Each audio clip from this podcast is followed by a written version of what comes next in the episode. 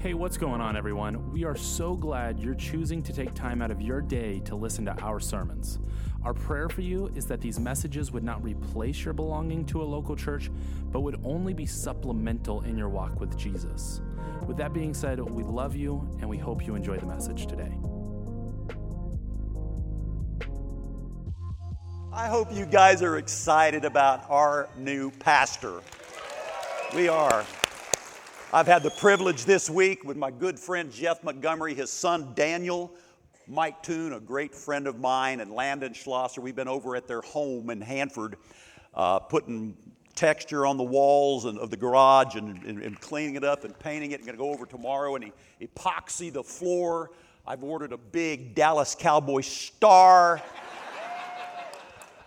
He's a Seattle fan. This may be my last sermon. I'm just saying that may not go over the. it's, it's, it's, been a, it's been fun, but it's been hot. And um, looking forward to getting that wrapped up and have that ready for them to, to try to move in here in the next week or two. A lot of con, uh, things going on over there. But anyway, we're in part two uh, of a, just a brief series of messages. The will of God in your life. Pastor Seth began that last week. After being a pastor for 30 plus years, the most frequent discussions I have, if I had to kind of say, well, what are, what are the questions that come to me more than any, than any others? Uh, usually it's a question of the, the end times, the rapture. I, I'm, I love talking about eschatology, the study of end time events. But also, over the years, I probably had half a hundred discussions about the will of God. I mean, it's something people want to know about. Uh, what is God's will? How can I know God's will? Uh, how do I discern God's direction? How do I know what God wants me to do? And I've, I've more often than not, I just, just be, I'm frank with people. and, and I'll just tell them, flip a coin, that's what I do or the tried and true any, meeny, miny, mo. That, that's usually a pretty good way to do it. And, uh, well, I hope that's helpful. We're going to go ahead and dismiss in prayer. in Psalm chapter 143 and verse 10, David prays a prayer that should be the desire of every Christian. Teach me to do your will, for you are my God. Your spirit is good. Lead me in the land of uprightness. Now, that's just basic life to the believer because being a Christian is the affirmation of the lordship of Christ, right? That's just basic to our Christian walk. Being a Christian is an act of submission to the control and leadership of Christ. Doing, doing His will certainly follows that kind of submission. And listen, here's, here's something just to kind of fasten in your mind God's will will always lead you God's way. Psalm 37, verse 23 the steps of a good man are ordered by the Lord, and he, that is God, delights in his way. When we're walking in submission to the leading of the Spirit of God, God takes great delight when you obey his direction. It brings him delight. You want to delight the Lord? Just do what he says. Now, Jesus, of course, was the ultimate example. Christ alone was the perfect servant's heart. No greater pattern, no greater model can be found anywhere for obedience to the will of God than what Jesus himself demonstrated. Jesus, at one time in John chapter 4, verse 34, said this my food is to do the will of him who sent me and to finish his work. And even when he faced the agony of the anticipation of the cross, he never wavered from that commitment, did he? He, he said this Not my will, but thine be done. And Jesus then would teach his followers in Matthew chapter 6 to pray this way. In this manner, therefore, pray Our Father who is in heaven, hallowed be your name. What's the rest? What's the next verse? You should know it by heart. Your kingdom, your will be done on earth as it is in heaven. God's will is an essential petition of every believer. It's always right to think, God, what is your will in this, this situation? God, what is it? What is your plan for me right here in this situation? And listen, and I'm to I'm to say something that may strike you as rather harsh. It's not intended to be harsh. But unless there is a desire in you to learn and live in the will of God, it is at the very least questionable whether you are even a Christian at all. If you don't give any thought to knowing and doing God's will and living obediently, you probably need to ask yourself is my faith real? Because it, it, it should be present in the heart of every born again believer that I want to do God's will. Like David prayed, teach me to do your will, for you're my God. And if you're not searching God's will, if that's not something every day you're going, I want to make sure that I'm walking in God's will. If that is not a concern to you, you need to question whether He's your God or not. Paul uh, wrote to the, the Corinthians. He had started that church. That church really was in an environment of paganism. There was a saying in the first century to Corinthianize because they were so bad, that city was so bad that that term became to mean people who live with all kind of debauchery and sin. Paul started this church and those people were coming out of that paganism but they were bringing some stuff into the, into the church that was absolutely sinful. Practices that they'd been used to doing, they began to just, it just didn't just drop off. They, they, they just continued to bring some of that in. And Paul had to get pretty stern with them at times. And he's writing to them in 2 Corinthians chapter 12. And listen to this For I fear when I come, he's talking about coming to see them, I shall not find you such as I wish. In other words, I, am hoping that my letter is going to correct this. That you're going to begin to put this sin out of the church. He said, When I come, I, I, I shall not find you such, as I wish, and that I shall be found by you such as you don't wish. In other words, you don't want me to come in and lower the boom on you. He's basically telling them that. If I come in and you're still doing those things that I wrote you about in my first epistle, we're going to have a face to face discussion about this, and, and it ain't going to be pretty. I'm going to get up in your face. And he goes, and, and it, lest there be contentions and jealousies and outbursts of wrath, selfish ambitions, backbiting, whispering, conceits, tumults, lest when I come again, my God will humble me among you, and I shall mourn for the many who have sinned before and have not repented of the uncleanness, fornication, and lewdness which they have practiced. So Paul says, Look, I've told you how you're supposed to live. You know what God's will is for your life. Why are you still living that way? But just a few verses later, listen to how he connects this. In 2 Corinthians 13 5, just a few verses, examine yourselves as to whether you are in the faith. Test yourself. Do you not know yourselves that Jesus Christ is in you unless indeed you're disqualified?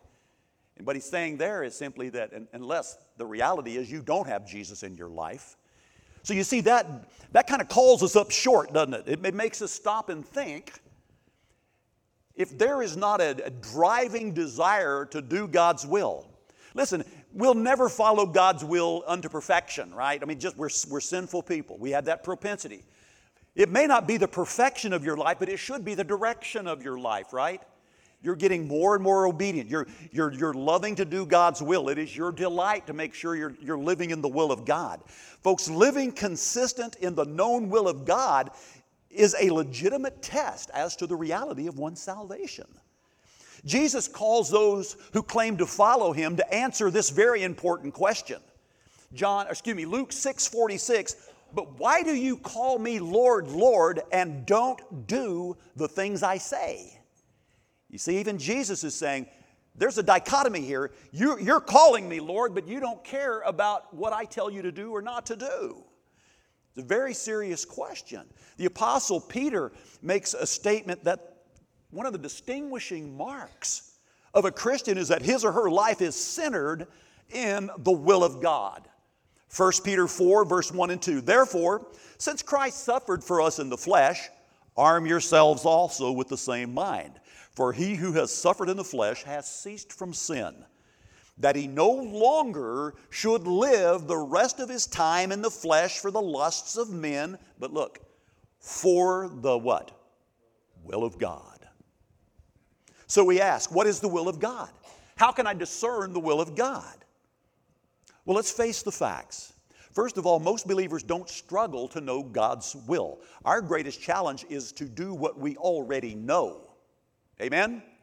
Most of us already know more of God's will than we are currently living. A married couple was having a somewhat heated discussion about where they would go on their annual vacation. The wife wanted to travel to the west and go out to Hawaii and enjoy the Hawaiian Islands. The, the husband, he wanted to go east and see the Holy Land, and he's arguing with his wife and trying to sell her on this whole idea. Just think about it, honey. We can go, we can climb Mount Sinai and shout out the Ten Commandments. She's not impressed. She said, We'd be better off if we just stayed home and kept them.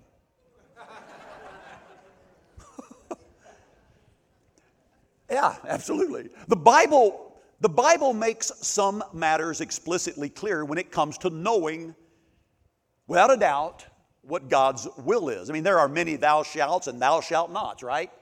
They're in there. In those instances, God leaves absolutely no room to question His will. Do this and this and this. Don't do that, that, or that. And He lays it out clearly. For example, you shall not bear false witness against your neighbor. Right? We are to be people who are committed to being truthful to ourselves and to others. Like David said in Psalm 51 6, Behold, you desire truth from the inward parts, and in the hidden parts you make me to know wisdom. So God says, You need to be honest with yourself. You know you're doing things that are clearly against my will. Why are you praying for me to give you more information when you're not doing what I've already informed you on, right?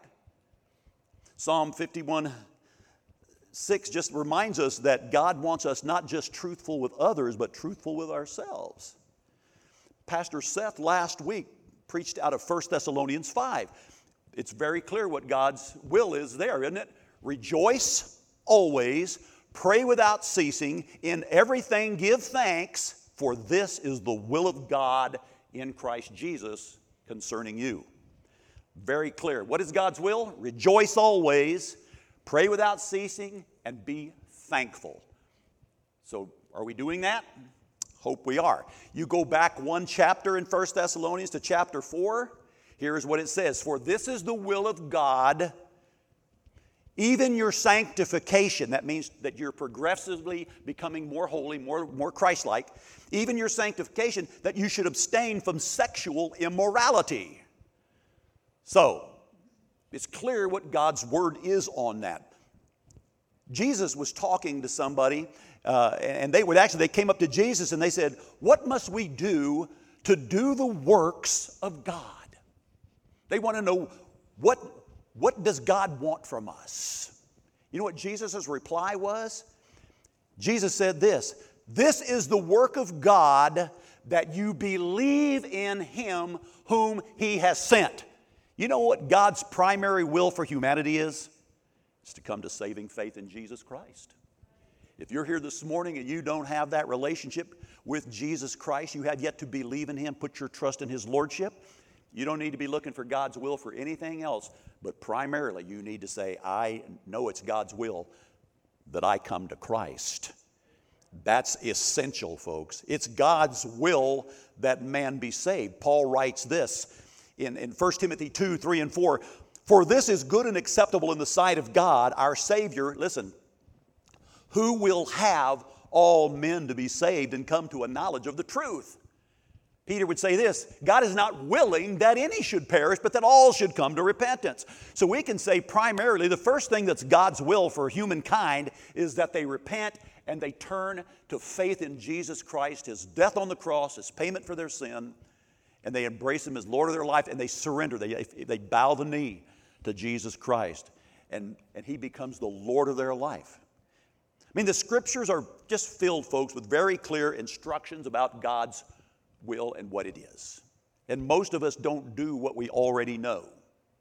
I know I'm among you. I struggle with the same thing. But what about all of the things that's kind of, uh, you know, in the middle ground? Which the things that the Bible does not explicitly talk about. How do we, how do we discern God's will in those kinds of things? I mean, the Bible doesn't speak explicitly on a lot of things. I mean, for instance, you know this to be true. Some, some are against eating certain foods. Our, our Seventh day Adventist friends, they, they will not eat meat. Teresa and I were invited to a potluck at their church one time. Teresa and I went there years ago and sang at a Seventh day Adventist church, and that's weird to do on a Saturday. But we went on a Saturday and they had a potluck and they fed us, and I tell you what, I ate good. Those folks know how to make things without meat. But I went out and killed a chicken afterwards. But I'm, I had to have dessert.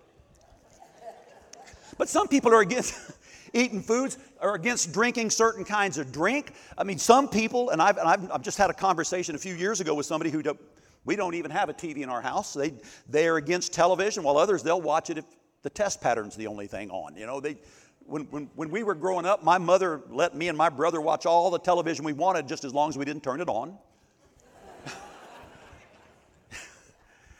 some are against, you know, there's just all kind of stuff. There. Some are against going to movies. And, and, and, some people think playing certain card games is a sin. I don't know. Some people believe it's a sin to stick leaves in your mouth, set them on fire, and blow smoke out your nose. Other people don't have a problem with that, right? Some people think if your hair is too long, it's a sin, unless, of course, you're a woman, then it's a sin if you cut your hair. And they also feel it's a sin for a woman to wear makeup. Others feel it would be a greater sin if they didn't. So, I mean, there's just all, all this stuff out there. I'm in so much trouble. But there are a lot of things like that that just sort of enter into the area where Scripture really doesn't have anything to say. And so we're kind of left to discern what God's will is concerning a particular thing. A young man had been appointed a brand new president of a bank, and he approached one of the esteemed chairmen of the board who had been on the board for many, many years, and he wanted to ask him for some advice. And, and he said, Can you give me a little bit of advice as, as to being the new bank president? And he said, Yeah, two words right decisions. And the young man said, Well, that's really helpful. I appreciate that, but yeah, if you have any, could you be a little more specific? How do I make right decisions? And the old man just turned and said, You know what? Experience. The young man told him, Well, that's just my point. I, uh, I'm new to this job. How do I get experience? The old man said, Making wrong decisions. we don't want to make wrong decisions, do we? We want to, we want to get it right as best we can. Now, I came across some of the following principles years ago. These are not mine. I stole them. I think it was sometime back in the 80s. I put them in my file. They were so helpful. And I took and I, I put them there. And uh, I just thought those things are very, very practical. And so I don't, I don't, even remember if it was Warren Wiersbe or John MacArthur or Swindoll. One of those guys I listened to on the radio must have been preaching them or I read them in a book. Don't remember exactly where I got them, but I, I, I made note of them and I put them in my files. And I'm, I want to share those with you now. I guess because I think they're extremely helpful.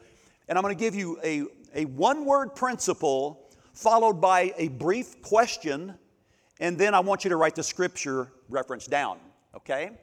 There are going to be 10 of them. We're going to move rapidly through these principles. Okay, I'm calling this 10 principles for discerning God's will with ease. They're all going to begin with the letter E, okay? The first principle to discerning God's will with ease is expedience. The question is, is will this thing that I'm going to do be spiritually profitable. Now, 1 Corinthians chapter 6 verse 12. There is your reference. Now, I'm giving you a principle, a question, and a reference. Hope you're taking notes, write this down. 1 Corinthians 6:12, all things are lawful unto me, Paul writes, but all things are not expedient. This word literally means to my advantage. They are not to my spiritual advantage. They don't profit me. The New International Version uses they are not beneficial. The King James says expedient. The New American Standard says, but all things are not profitable. So you ask this question Will it be spiritually profitable for me? You ask yourself the question that Paul is posing right there Will my doing this enhance my spiritual life? Will my doing this enhance godliness in my life? Will it be profitable for me? Will it be to my advantage? In other words, I'm, I'm, not looking at life from the standpoint of, can I do this and get away with it? No, I'm looking at life, can I do this and have it increase my godliness? Will it be spiritually profitable for me? That's the principle of expedience. Is it expedient for my spiritual benefit? Is it, is it going to help me? Principle number two, write down the word enslavement. Here's the question Will it bring me into bondage? Can it bring me into bondage? Now, back to verse 12. He says, All things are lawful to me, but not all things are beneficial or expedient. All things are lawful for me, but look at the rest of the verse, but I will not be brought under the power of any. The point here is that we should never allow a non moral thing to become our master, right? We should never be the master of something that's, that's, that's non moral. In Psalm chapter 8, it, it, it, speaks of God and his relationship to his creation, chiefly man. The psalmist writes this in Psalm 8, verse 4 What is man that you are mindful of him, and the Son of Man that you visit him? For you have made him a little lower than the angels. You've crowned him with glory and honor. You have made him to have dominion over the works of your hands. You have put all things under his feet all the sheep and oxen, even the beasts of the field, the birds of the air, the fish of the sea that pass through the paths of the sea. In other words, he's saying God created man and gave him dominion over creation. We are like sovereign over the creation. We are to take care of it and tend to it. But isn't it amazing, folks, how mankind often yields up his sovereignty over the created things to do stupid little things? I mean, how many people do you know have turned into absolute blithering idiots because they can't control what comes out of a grape? They've given up. They've given up. We're, we're supposed to have dominion over those things, but we give ourselves over to those things. Drugs. I mean, invented through science by man for the benefit of those who need them, but they can also become the master of so many men and women. And we, we yield up our sovereignty to some of the craziest things. And there, and there are just a whole lot of them. We're not going to try to get into that, but there are a lot of things that can enslave us that come from creation, which God designed to be ruled by us. And so we ask this Will this thing that I'm, I'm going to do, I'm praying about doing, will it put me into bondage? Does it have the potential to make me its slave? And if it does, it is obviously not God's will, right? Number three, moving through these rapidly. Principle number three edification.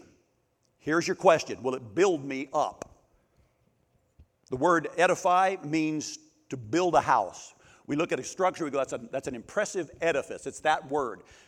Will it, will it build me up? Will it get me on a path to greater spiritual maturity? 1 Corinthians chapter 10, verse 23 is the passage reference I want you to write by that. Paul again says, All things are lawful for me, but not all things are helpful. Same idea that he had before.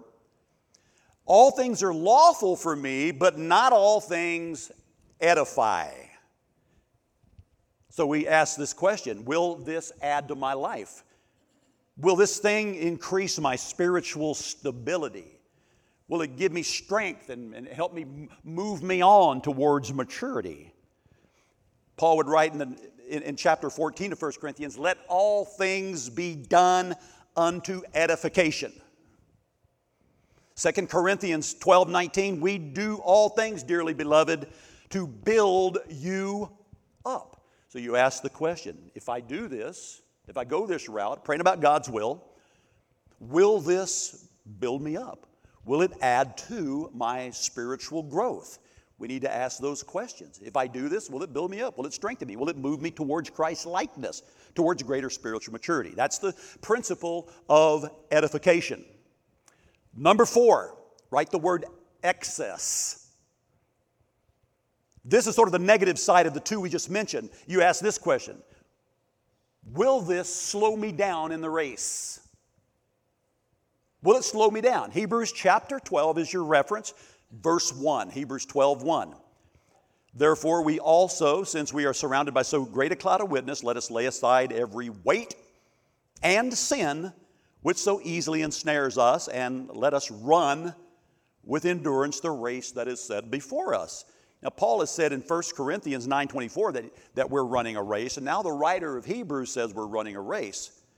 But the key is this let us lay aside every weight and sin. Now, the weight is different than from the sin, isn't it? He's, speaking of two different things. The weight is different than the sin. Now, the word race is, is the word agon, from which we get the English word agony.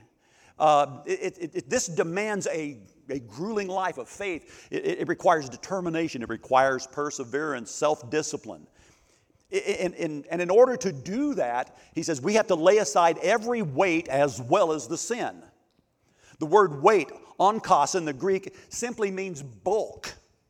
It, it, it isn't necessarily sin, it's just needless bulk, something that weighs us down, diverts our priorities, takes our attention, kind of sucks our energy and dampens our enthusiasm for the things of God. Let me just let me give you an example. You, some of you are probably watching the Olympics. An athlete who's going to compete, for instance, in, in say the 100 meter race, he go, what if, what if he went out and got drunk and then comes in and tries to run? He would be running without having set aside sin. I mean, he's sinned against his own body and it just sort of, sort of sucked out his strength. And that would be sinning against your body. But what if, let's, let's assume this. Let's assume he trained perfectly, he's in excellent physical condition, but when he came to the race to compete, he decided to put on combat boots and carry a backpack. Now, that wouldn't be sinful. It'd just be really ridiculous, wouldn't it? That would be unnecessary bulk. So, folks, there are just a lot of things that could constitute bulk legalism, ceremonialism, needless wastes of time that just sort of suck your energy and fouls up your priorities. So you ask yourself this very simple question Will it slow me down in the spiritual race? Anything that impinges upon my effectiveness in serving my Lord and Savior Jesus Christ, I won't do that. It might be something that in and of itself is not evil, but if it becomes needless weight for me to bear, then I need to say, that's not God's will for my life. That's the principle of excess. Number five, the principle of equivocation.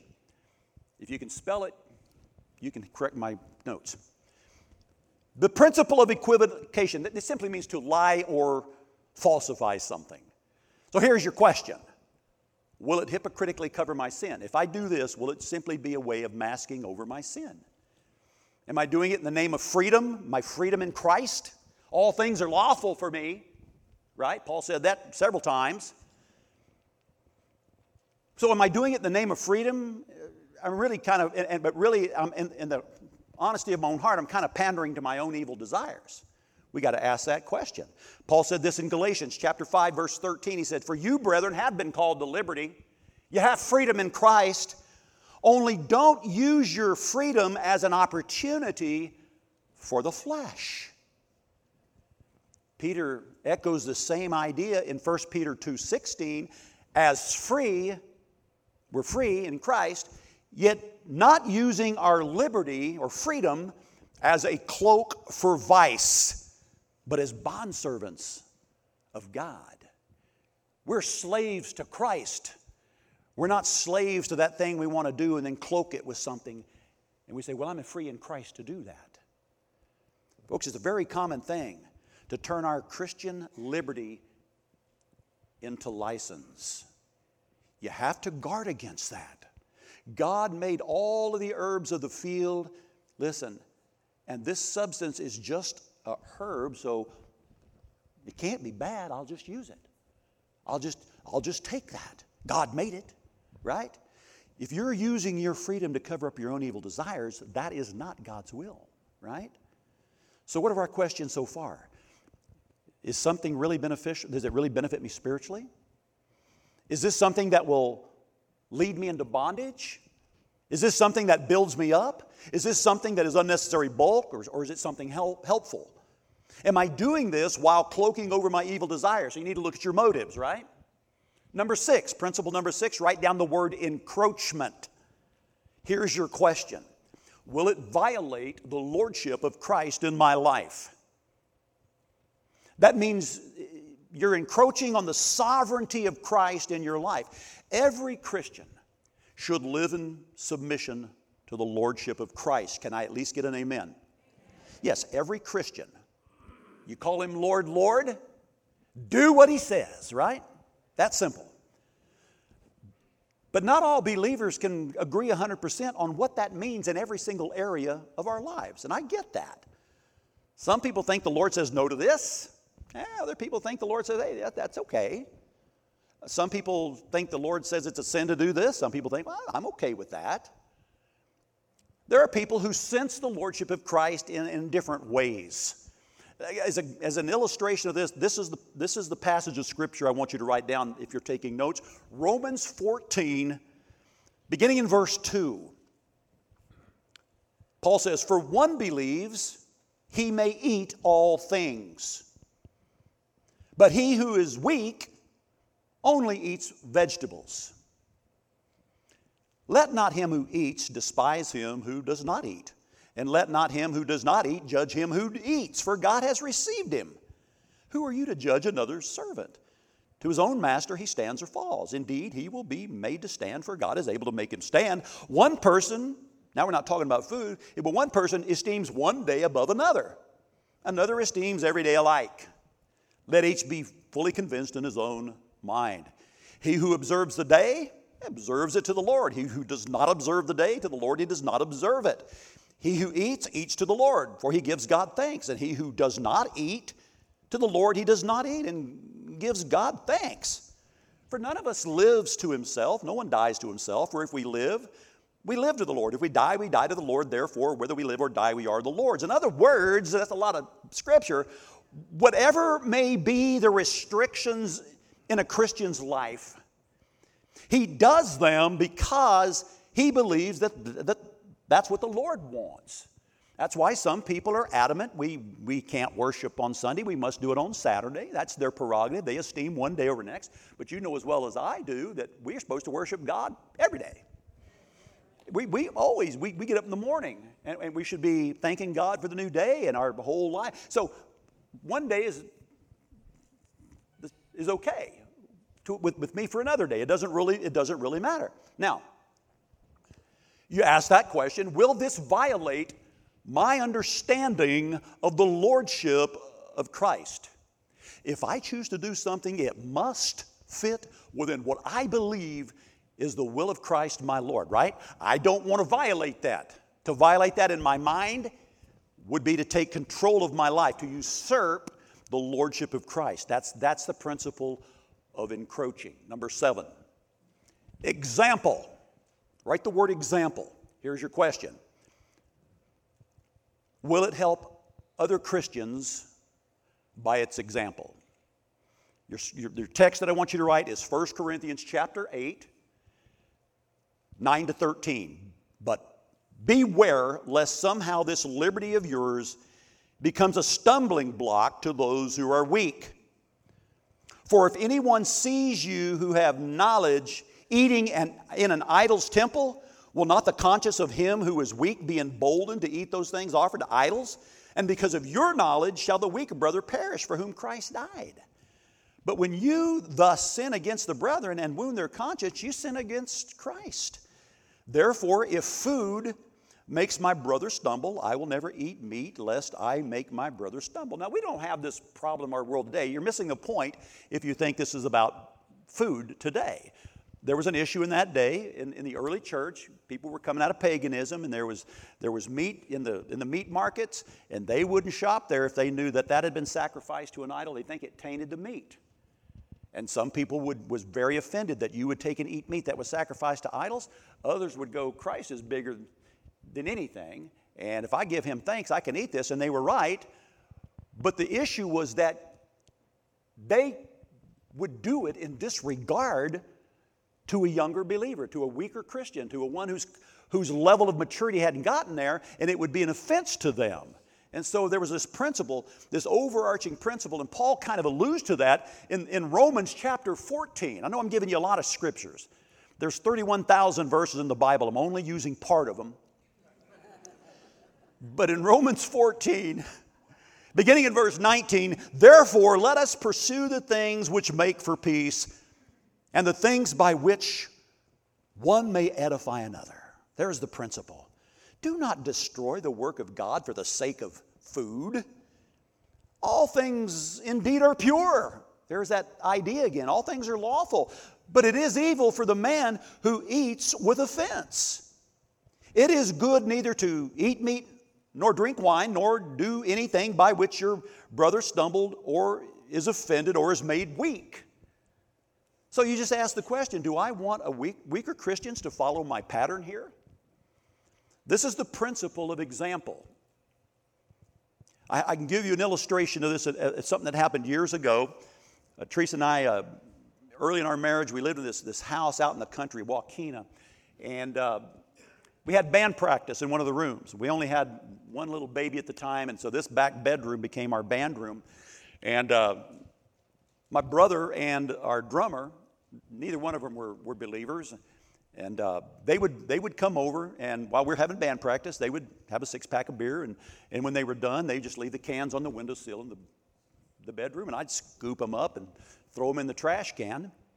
And uh, one day, a brand new believer came over to my house and he didn't say anything while he was there, but he noticed, a, he noticed like a six pack of empty cans on the top of my trash can. Well, who do you think he thought drank those?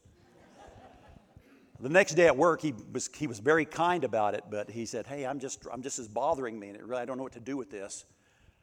I, I know you sing in the choir at your church, and, and, and, you know, you've been a Christian for a while, but I, I, I wouldn't think you'd be a drinker that way. And of course, I, oh, no, no, no, no, no. You know, so I, I want to make sure he knew that. And so here's what I did. My brother's not a Christian, and so I'm not going to try to make him, you know, don't bring your beer here, but here's what I told him. You, are going to drink your beer in my house, you scoop your cans up, and you take them with you and get them off the property because I don't want anybody to see them and, and be offended, be a weaker Christian to feel like I was setting that kind of example. Now, that's just my personal conviction. That's the way I handled it back then. That's kind of what Paul is saying. I could have told the guy, that's none of your business what's in my trash can. Yeah, I guess I could have. He might have gone off. The, I didn't drink those, but it's really none of your business how they got there. I could have been almost rude about it.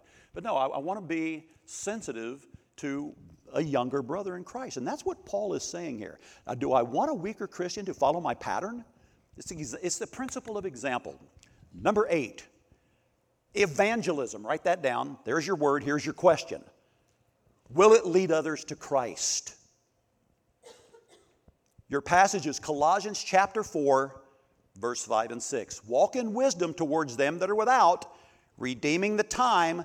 Let your speech be always with grace, seasoned with salt, that you may know how you ought to answer every man.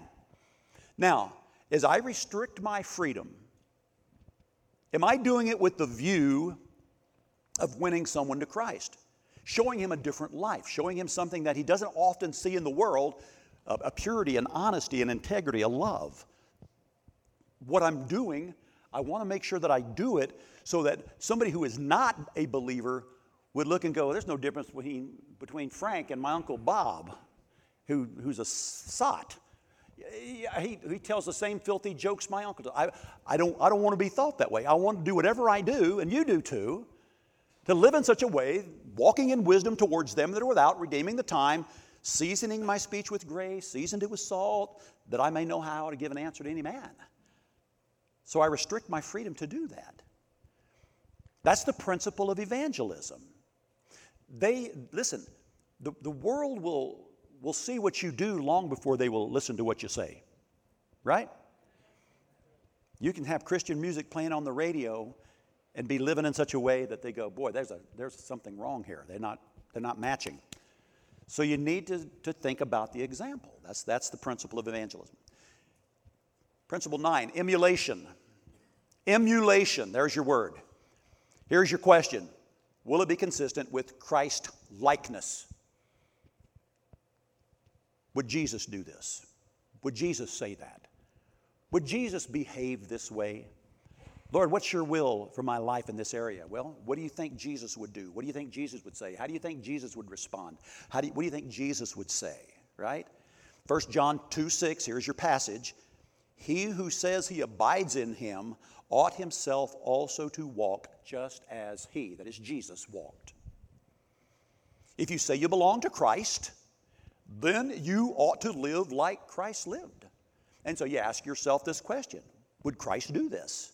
And if you can honestly say he would not do that, he would not take that, he would not respond that way, he would not ever post something like that. I heard somebody go, ooh. I just got close to home. I'm going to back up and talk about that for a while. I'm, apparently, I'm getting home.